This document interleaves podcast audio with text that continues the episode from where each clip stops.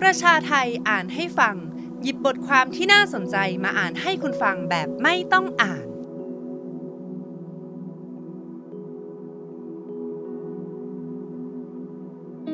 10 เมษากับ 10 เรื่องพื้นฐานที่อาจจำไม่ได้ อาจไม่เคยรู้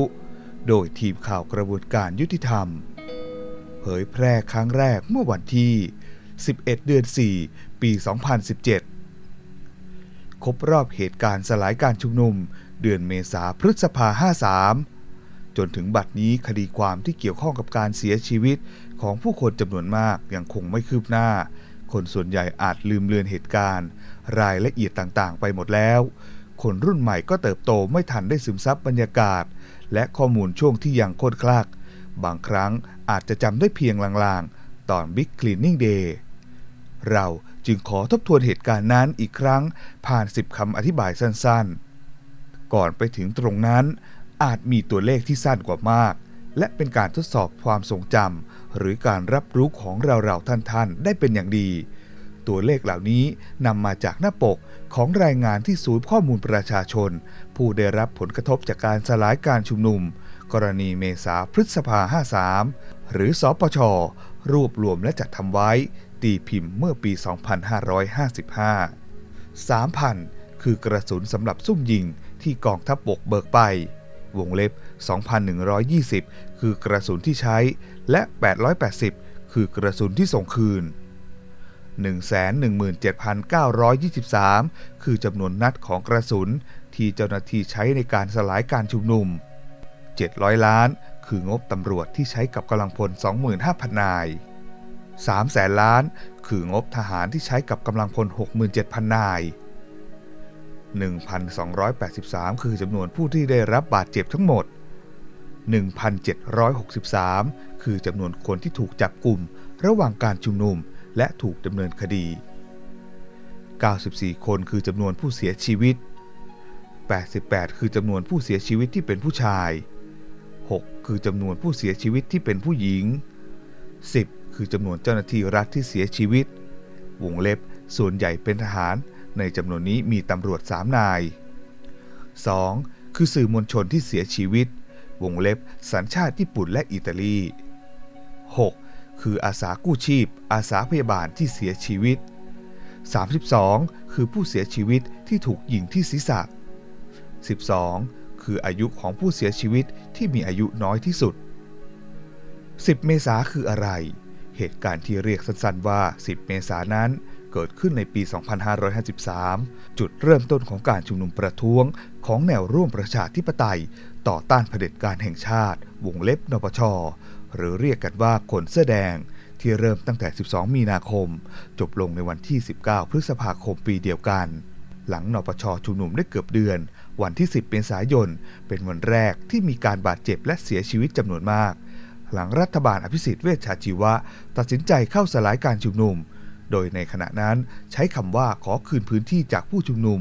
ปักหลักใต้สะพานผ่านฟ้า ยาวไปถึงอนุสาวรีย์ประชาธิปไตย จุดที่มีการประทะและเสียชีวิตมากที่สุดก็คือ ถนนดินสอและแยกคอกวัว ประชาชนถูกยิงด้วยกระสุนความเร็วสูง และเสียชีวิตหลายราย จนในข่าวข้ามปรากฏชายชุดดำยิงตอบโต้ทหารทำให้นายทหารเสียชีวิต5นาย ในจำนวนนั้นมีพลเอกร่มเกล้ารวมอยู่ด้วย ซึ่งต่อมาได้รับการเลื่อนยศเป็นพลเอก ยอดรวมผู้เสียชีวิตในวันนั้นก็คือ ประชาชน 20 ทหาร 5 นาย วงเล็บมีผู้เสียชีวิตเพิ่มเติมภายหลัง บางแหล่งระบุ 1 คน บางแหล่งระบุ 2 คน หลังจากนั้นยังคงมีการชุมนุมของนปชต่อเนื่องไปอีก และการสลายการชุมนุมก็เต็มไปด้วยความรุนแรงยิ่งขึ้นเรื่อยๆ โดยเฉพาะช่วงวันที่ 13ถึง19 พฤษภาคม มีประชาชนเสียชีวิตเกือบ 70 คน 2. ข้อเรียกร้องของผู้ชุมนุมคืออะไร ข้อเรียกร้องหลักก็คือ การเรียกร้องให้นายอภิสิทธิ์ เวชชาชีวะ นายกรัฐมนตรีในขณะนั้นยุบสภา หลังจากการดำรงตำแหน่งเมื่อเดือนธันวาคมปี 2551 การดำรงตำแหน่งของอภิสิทธิ์ เป็นผลมาจากการที่ศาลรัฐธรรมนูญ พิพากษาให้ยุบพักพลังประชาชน วงเล็บและอีกสองพัก ซึ่งมีเสียงข้างมาก และเป็นผู้นำรัฐบาลในเวลานั้นทำให้นายสมชายวงสวัสดิ์หัวหน้าพักพลังประชาชนพ้นจากตำแหน่งนายกรัฐมนตรี นับเป็นการถูกยุบพักเป็นครั้งที่สองหลังจากไทยรักไทยถูกยุบพักไปก่อนหน้านี้หนึ่งครั้งแล้ว เรื่องนี้เกิดขึ้นท่ามกลางกระแสที่สื่อไทย และสื่อต่างประเทศระบุว่า ทหารมีส่วนสำคัญในการผลักดันให้สสในสภา เข้าร่วมกับพรรคฝ่ายค้าน ไม่ว่าจะเป็นพรรคชาติไทยพัฒนาพรรคภูมิใจไทย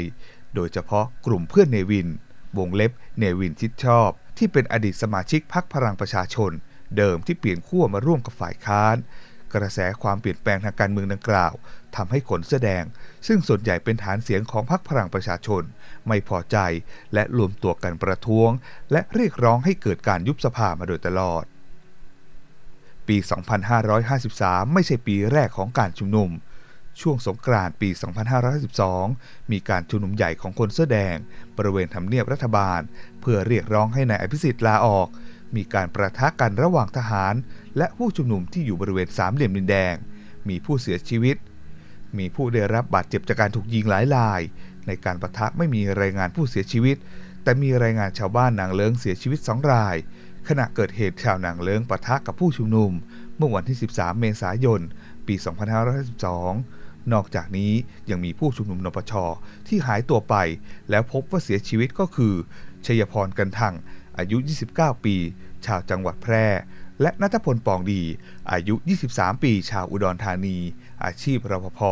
ซึ่งขับรถจักรยานยนต์ไปร่วมชุมนุม แล้วหายตัวไปพร้อมกันตั้งแต่วันที่ 14 เมษายน 52 ต่อมาในวันที่ 15 เมษายน พบเป็นศพลอยน้ำติดอยู่ที่ใต้สะพานสมเด็จพระปิ่นเกล้าฝั่งพระนคร อย่างไรก็ตาม เหตุการณ์ในปีนั้นจบด้วยการที่แกนนำนปชยินยอมการสลายการชุมนุม 3. เหตุการณ์ก่อน 10 เมษายน 10 เมษายนเป็นจุดหักเห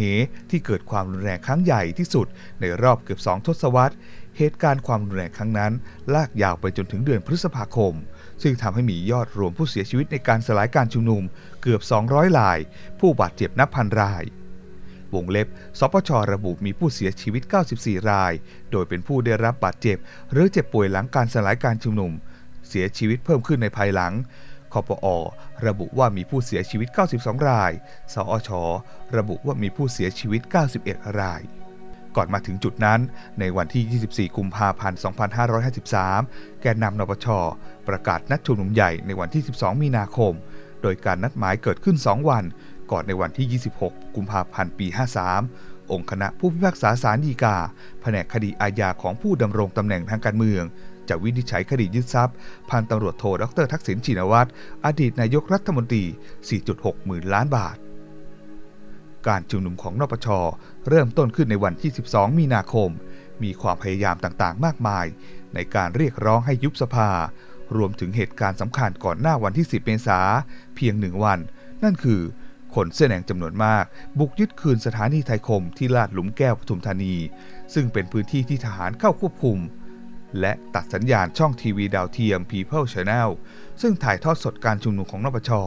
ทำให้ทหารถูกประชาชนปลดอาวุธ และเดินเท้ากลับขึ้นรถเป็นทิวแถว เรื่องนี้วาสนานานุ่มเขียนไว้ในหนังสือรับหลวงพรางว่า ฝ่ายทหารรู้สึกเสียเกียรติ เสียศักดิ์ศรีที่ทหารหลายพัน ต้องคอยยอมวางโล่ กระบอง และอาวุธทุกอย่างที่มี ยอมแพ้ต่อผู้ชุมนุมแสดง ที่เวลานั้นยังไม่ปรากฏว่ามีกองกำลังติดอาวุธ ผู้ชุมนุมยึดอาวุธ สั่งการไล่ต้อนให้เดินแถวออกสู่ทุ่งนา และนั่นจะเป็นส่วนสำคัญที่ทำให้ผู้นำรัฐบาล และผู้นำกองทัพกู้ศักดิ์ศรีคืนด้วยการขอคืนพื้นที่ในวันรุ่งขึ้น 4. มีคนถูกยิงที่ท้องเสียชีวิตหนึ่งรายตั้งแต่บ่าย คนส่วนใหญ่คิดว่าเหตุการณ์ประทะ 10 เมษาและทำให้มีคนตายมากมายนั้นเกิดขึ้นในช่วงค่ำแต่อันที่จริงแล้ว เขาลางการสูญเสียมีตั้งแต่บ่ายวันเดียวกัน ตรงจุดประทะระหว่างผู้ชุมนุม กับเจ้าหน้าที่บริเวณสะพานมัคควานรังสรรค์วันดังกล่าวมีจุดที่ทหารและผู้ชุมนุมเกิดการเผชิญหน้าในหลายจุด ไม่ว่าจะเป็นแยกวังแดง สะพานชมัยมรุเชษหน้ากองทัพภาคหนึ่ง สนามม้านางเลิง ถนนดินสอเป็นต้น เกรียงไก่คำน้อย คนขับรถตุกๆวัย 23 ปี คือผู้ชุมนุมรายแรกที่ถูกยิง ได้รับบาดเจ็บที่สะพานมัคควานตั้งแต่ช่วงบ่าย เขาเสียชีวิตในเวลาต่อมา ข้อมูลจากศูนย์การแพทย์ฉุกเฉินระบุว่า ถูกยิงที่สะโพกด้วยอาวุธสงคราม กระสุนฝังในช่องท้อง ต่อมาในปี 2557 ศาลมีคำสั่งในการไต่สวนความตายว่ากระสุนดังกล่าวมาจากฝั่งทหาร 5. แก๊สน้ำตาจากเฮลิคอปเตอร์ การสลายการชุมนุมในเวลากลางคืน ช่วงราวๆ4โมงเย็น เฮลิคอปเตอร์เริ่มโปรยแก๊สน้ำตาจากบริเวณถนนราชดำเนิน แบ่งเป็น 2 ชุด มีผู้เสียชีวิตจากการโปรยแก๊สน้ำตาดังกล่าวด้วย นั่นคือนายมนต์ชัยแซ่จอง โดยญาติผู้เสียชีวิตระบุว่านายมนต์ชัยอยู่ในพื้นที่การชุมนุม โดยมีโรคประจำตัวอยู่แล้ว และเมื่อโดนแก๊สน้ำตาที่โปรยต่อจากเฮลิคอปเตอร์ ก็ทำให้เขามีอาการราวหนึ่งทุ่มหนาวสั่น หัวใจเต้นเร็วผิดปกติ จนต้องส่งโรงพยาบาล และเสียชีวิตในช่วงกลางดึกคืนนั้น หลังจากการโปรยแก๊สน้ำตา มีการเริ่มต้นใช้กระสุนยางในช่วงเย็น กระสุนยางแม้ไม่มีผลถึงชีวิต แต่ก็ทำให้มีผู้บาดเจ็บจำนวนมาก หนึ่งในนั้นคือเบิร์ตวัย 24 ปี ที่วิ่งหลบกระสุนในบริเวณดังกล่าว และกระสุนยางก็โดนเข้าที่ตาขวาทำให้ตาบอดนับตั้งแต่นั้น 6. จำแนกอาชีพอายุ และรูกระสุนเข้า จากรายงานข่าวหลายแหล่งระบุว่าเจ้าหน้าที่ทหารส่วนใหญ่เสียชีวิตจากการถูก M67 ที่ถูกโจมตีโต้ตอบในคืนดังกล่าว ขณะที่ประชาชนส่วนใหญ่นั้น เสียชีวิตจากกระสุน และทยอยเสียชีวิตตั้งแต่เวลา 1-2 ทุ่มเศษ ปริศนาชายชุดดำภาพชายชุดดำที่มักปรากฏซ้ำๆบนหน้าสื่อ ในช่วงหมอกควันเหตุการณ์นั้นยังไม่จาง อาจปรากฏอยู่ในความทรงจำของใครหลายคน ต่อมาในปี 2555 ข่าวสด สัมภาษณ์บุคคลในภาพดังกล่าว ว่าเป็นคนเก็บของเก่าที่เข้าร่วมชุมนุมกับนปช และไม่ได้เป็นชายชุดดำที่เปิดฉากตอบโต้ทหารแต่อย่างใด ในด้านคดีความนั้น คดีชายชุดดำตำรวจจับกลุ่มผู้ต้องหาได้ 5 คน หนึ่งในนั้นเป็นผู้หญิง ผู้ต้องหาหลายรายมีการยื่นหนังสือขอความเป็นธรรม ต่ออายการสูงสุด ระบุว่าพวกเขาถูกซ้อมในกระบวนการสอบสวนของเจ้าหน้าที่ฝ่ายความมั่นคง ต่อมาศาลพิพากษายกฟ้องคดีแรก คือคดีครอบครองระเบิดเตรียมคาร์บอม ส่วนคดีครอบครองอาวุธนั้น ศาลพิพากษาเมื่อเดือนมกราคม 2560 ยกฟ้อง 3 ราย และอีก 2 รายมีความผิด ฐานครอบครองอาวุธสงคราม โดยจำคุกรายละ 10 ปี โดยสารไม่เชื่อว่า ผู้ต้องหารับสารภาพในชั้นสอบสวน เพราะถูกเจ้าหน้าที่ซ้อม อย่างไรก็ตามศาลสั่งขังจำเลยทั้งหมดไว้ในระหว่างอุทธรณ์โดยจำเลยทั้งหมดนั้นถูกจำคุกมาตั้งแต่เดือนกันยา 2557 จนปัจจุบัน และศาลไม่อนุญาตให้ประกันตัวระหว่างต่อสู้คดี 8. ไต่สวนการตาย 7 คนศาลสั่งกระสุนมาจากฝั่งทหาร 3 ศพ การไต่สวนชนสูตรพลิกศพ หรือที่เรียกภาษาปากว่าไต่สวนการตายนั้น เป็นกระบวนการตามประมวลกฎหมายวิธีการพิจารณาความอาญา และมาตรา 150 เพื่อให้ศาลสั่งเบื้องต้นว่า ผู้ตายเป็นใคร ตายที่ไหน เมื่อใด เหตุและพฤติการการตายเป็นอย่างไร ใครกระทำนั้นอายการรวบรวมสำนวน หลักฐานจากพนักงานสอบสวน ก่อนส่งฟ้องเป็นคดีอาญา เท่าที่ทราบจากรายงานข่าวพบว่ามีการไต่สวนการตายแล้วเจ็ดราย โดยสารสั่งว่ากระสุนสังหารมาจากฝั่งทหาร แต่ไม่ทราบผู้หญิงที่แน่ชัดสามราย ได้แก่ นายเกรียงไก่คำน้อย นายจรูนฉายแม่น และนายสยาม วัฒนนุกูล ส่วนอีกสี่รายสั่งว่า ส่วนอีกสี่รายสารสั่งว่าไม่ทราบผู้ยิง และไม่ทราบว่ากระสุนมาจากทิศทางใด ได้แก่ นายฮิโรยุกิ มุราโมโตะ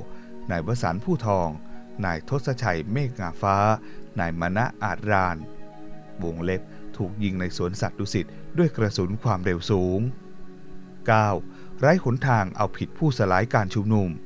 นอกเหนือจากปรากฏการณ์ Beginning Day ที่เกิดขึ้นในวันที่ 23 พฤษภาคม หลังการสลายการชุมนุมที่แยกราชประสงค์ 4 วัน นำโดยผู้ว่าหม่อมราชวงศ์สุขุมพันธ์บริพัตรทีมงานและประชาชนราว 1,000 คน ซึ่งสปจวิจารณ์ว่าอาจเป็นการทำลายพยานหลักฐานที่อาจหลงเหลืออยู่นั้น หันมองด้านการดำเนินคดี ขณะที่ประชาชนผู้ชุมนุม ถูกดำเนินคดีเกือบ 2,000 คน และส่วนใหญ่เป็นคดีฝ่าฝืนพรกฉุกเฉินและจำนวนนั้น และมีจำนวนหนึ่งเป็นคดีอาวุธ และคดีเผาสารกลาง หลายรายถูกจำคุกมาตั้งแต่ปี 53 จนถึงปัจจุบัน โทษสูงสุดของคดีเผาสารกลาง หรือสารพิพากษาก็คือ จำคุกตลอดชีวิต ในกรณีของอุบลราชธานี ในส่วนของการดำเนินคดีกับกองทัพ และผู้นำรัฐบาล หรือผู้มีส่วนเกี่ยวข้องในการสลายการชุมนุมนั้น เคยมีญาติของนายพันธ์คำกอง ผู้เสียชีวิตจากการสลายการชุมนุมปี 53 ร่วมกับนายสมรไหมทองคนขับรถตุ๊กที่ถูกทหารยิงแต่รอดชีวิต ร่วมกันเป็นโจทย์ ร่วมกับอายการฟ้องนายอภิสิทธิ์เวชชาชีวะ และนายสุเทพเทือกสุบรรณเป็นจำเลยในคดีความผิด ฐานร่วมกันให้ผู้อื่นฆ่า และพยายามฆ่าคนตาย โดยเจตนาเล็งเห็นผล ตามประมวลกฎหมายอาญามาตรา 59 80 83 84 และ 288 จากกรณีที่สอชมีคำสั่งใช้กำลังเจ้าหน้าที่ในการขอคืนพื้นที่การชุมนุมจากนปช ระหว่างเมษายน พฤษภาคม ปี 53 คดีนี้นับเป็นคดีแรกที่เอกาศยื่นฟ้อง ส่วนคดีอื่นๆสำนวนยังคงค้างอยู่ที่ DSI อย่างไรก็ตาม คดีตัวอย่างนี้ทั้งศาลชั้นต้น อุทธรณ์ต่างยกฟ้องจำเลยทั้งสอง โดยศาลชั้นต้นระบุว่าเหตุเกิดขึ้นในช่วงที่ทั้งสองยังคงดำรงตำแหน่งทางการเมือง คดีจึงอยู่ในอำนาจศาลฎีกา แผนกคดีอาญาผู้ดำรงตำแหน่งทางการเมือง ศาลอุทธรณ์ให้เหตุผลว่า เรื่องฟังไม่ได้ว่าทั้งสองกระทำในฐานะส่วนตัว ถือเป็นความผิดต่อการดำรงตำแหน่งทางการเมือง ต้องให้คณะกรรมการป้องกันและปราบปรามการทุจริตแห่งชาติ เป็นผู้ชี้มูลความผิด และยื่นฟ้องต่อศาลฎีกาแผนกคดีอาญาของผู้ดำรงตำแหน่งทางการเมือง DSI ไม่มีอำนาจในการสอบสวน ต่อมาปปชก็มีมติว่า ฝังไม่ได้ว่าผู้ถูกกล่าวหาได้ปฏิบัติ หรือละเว้นการปฏิบัติหน้าที่โดยมิชอบ ในการดำเนินงานในเรื่องดังกล่าว โดยมีเจตนาเพื่อให้เกิดความเสียหายกับประชาชนผู้บริสุทธิ์ หรือเป็นผู้ก่อให้เกิดมีการฆ่าผู้อื่น โดยเจตนาเล็งเห็นผลแต่อย่างใด คณะกรรมการปปชจึงมีมติให้ข้อกล่าวหาตกไป ล่าสุด ญาติที่เป็นโจทย์ร่วมยังคงยีกาต่อไป และคดีอยู่ระหว่างการพิจารณาของศาลฎีกา ราวหนึ่งปีแล้ว ขณะนี้ยังไม่มีคำพิพากษาทนายความในคดีนี้ระบุว่ากระบวนการที่ผ่านมา อายการสูงสุดได้อนุญาตให้ยีกาแล้ว และศาลชั้นต้นศาลอุทธรณ์รับเรื่องให้ยีกาได้ ซึ่งกระบวนการทั้งหมดผ่านไปแล้ว คาดว่ารอผลคำพิพากษาของศาลฎีกาอีกไม่นาน แน่นอนว่านี่เป็นเพียงคดีที่มุ่งฟ้องผู้นำรัฐบาลในเวลานั้น โดยที่กองทัพยังไม่เคยก้าวสู่ปริมณฑลของจำเลย ในกระบวนการยุติธรรมอาญาแต่อย่างใด 10. นักโทษการเมือง เนรโทษกรรมเมาเข่ง กปปส และรัฐประหาร สปชระบุว่าข้อมูลที่เก็บรวบรวมได้ถึงเมษายนปี 55 พบว่ามีผู้ถูกจับกุมจากเหตุการณ์ในช่วงนั้น 1,857 คน เป็นคดีทั้งสิ้น 1,381 คดี ส่วนใหญ่เป็นคดีฝ่าฝืนพรกฉุกเฉิน โทษจำคุกไม่เกิน 2 ปี ปรับไม่เกิน 40,000 บาท สปชพบด้วยว่าในช่วงหลังการสลายการชุมนุมไม่นานนักศาลลงโทษจำคุกจำเลยด้วยกันหลายราย โดยจำเลยที่รับสารภาพจะถูกจำคุก 6 เดือนถึง 1 ปี โดยไม่รอลงอาญา ส่วนจำเลยที่ปฏิเสธและต่อสู้คดียาวนานทิ้งห่างช่วงเวลานั้น พบว่า ส่วนใหญ่ศาลจะลงโทษปรับ และรอลงอาญาจำทุกเกือบทั้งหมด กรณีของคดีอาวุธ และเผาสารกลางในจังหวัดต่างๆ ในภาคอีสานนั้น เป็นคดีโทษหนัก คดีอาวุธบางรายถูกจำคุก ตั้งแต่การจับกลุ่มศาลชั้นต้นลงโทษจำคุก 38 ปี แต่ศาลอาญาพิพากษายกฟ้อง เช่นกรณีบัณฑิต สิทธิทุม ผู้ต้องหาคดียิง RPG ใส่กระทรวงกลาโหม กรณีของเผาสารกลางจังหวัดนั้น เช่น จังหวัดอุบล ผู้ต้องขังถูกฟ้อง 21 ราย ถูกคุมขังนานนับปี บางส่วนได้ประกันตัว มีผู้ต้องขังสี่รายหนึ่งในนั้นเป็นผู้หญิง ถูกขังตั้งแต่วันจับกลุ่ม โดยไม่ได้รับการประกันตัวศาลชั้นต้นสั่งจำคุกพวกเขา 33 ปี 12 เดือน ต่อมาศาลฎีกาพิพากษาโทษเหลือ 33 ปี 4 เดือน และพิพากษาแก้ให้จำคุกจำเลยคนอื่นเพิ่มเติม โดยมีบางคนถูกศาลชั้นต้น และอุทธรณ์จำคุก 1 ปี แต่ศาลฎีกาพิพากษาจำคุกตลอดชีวิต เช่น ดีเจต้อย สปชตั้งข้อสังเกตไว้ว่าก่อนจะมีคำพิพากษาศาลฎีกาว่า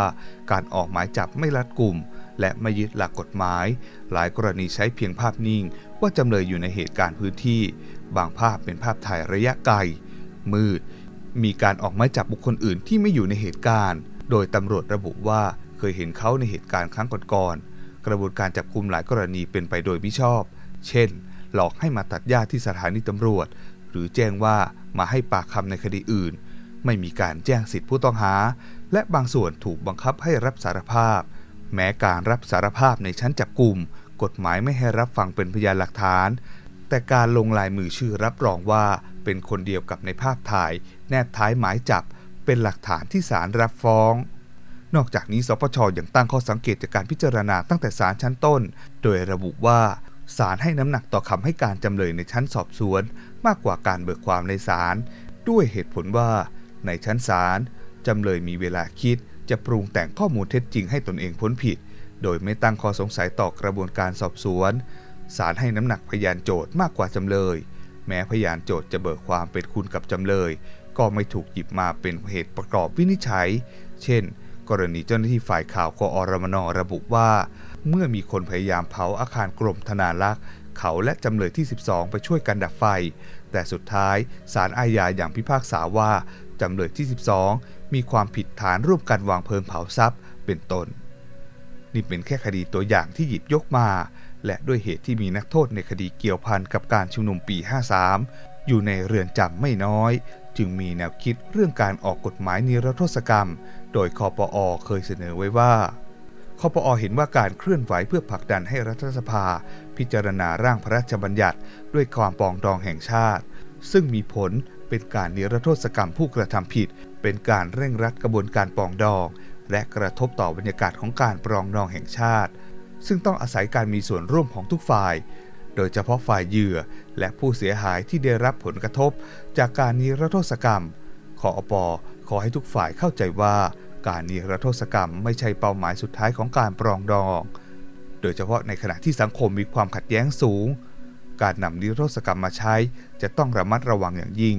ต้องมีความเหมาะสมในช่วงของเวลา สถานการณ์และกระบวนการ และต้องพิจารณาถึงองค์รวมของความยุติธรรมในระยะเปลี่ยนผ่าน การนิรโทษกรรมถูกผลักดันชัดเจนในสมัยรัฐบาลยิ่งลักษณ์ชินวัตร แต่ถูกกระแสต้านอย่างหนัก เมื่อการนิรโทษจะกว้างขวางครอบคลุมคดีของอดีตนายกทักษิณชินวัตร ผู้มีส่วนเกี่ยวข้องกับการสลายการชุมนุมด้วย รวมถึงคดีทางการเมืองก่อนหน้านั้นในทุกฝ่าย ครอบคลุมตั้งแต่ช่วง 19 กันยา 49 ถึง 10 พฤษภา 54 การต่อต้านถูกจุดขึ้น และการขยายตัวทั้งจากฝ่ายตรงข้าม และแนวร่วมของพรรคเพื่อไทยเอง จนเกิดการชุมนุมของกปปสนำโดยสุเทพเทือกสุบานอดีตรองนายกฝ่ายความมั่นคง ซึ่งเป็นผู้อำนวยการสอชในการสลายการชุมนุมปี 53 การชุมนุมกปปสต่อต้านกฎหมายนิรโทษกรรม ก่อนจะลามมาถึงการเรียกร้องการปฏิรูปการเลือกตั้ง การเรียกทหารออกมาจัดการสถานการณ์ปั่นป่วน และลงเอ่ยด้วยการรัฐประหารของคอสช อย่าลืมกดไลค์ กดแชร์ กด Subscribe แล้วคุณจะไม่พลาดทุกข่าวสารจากประชาไทย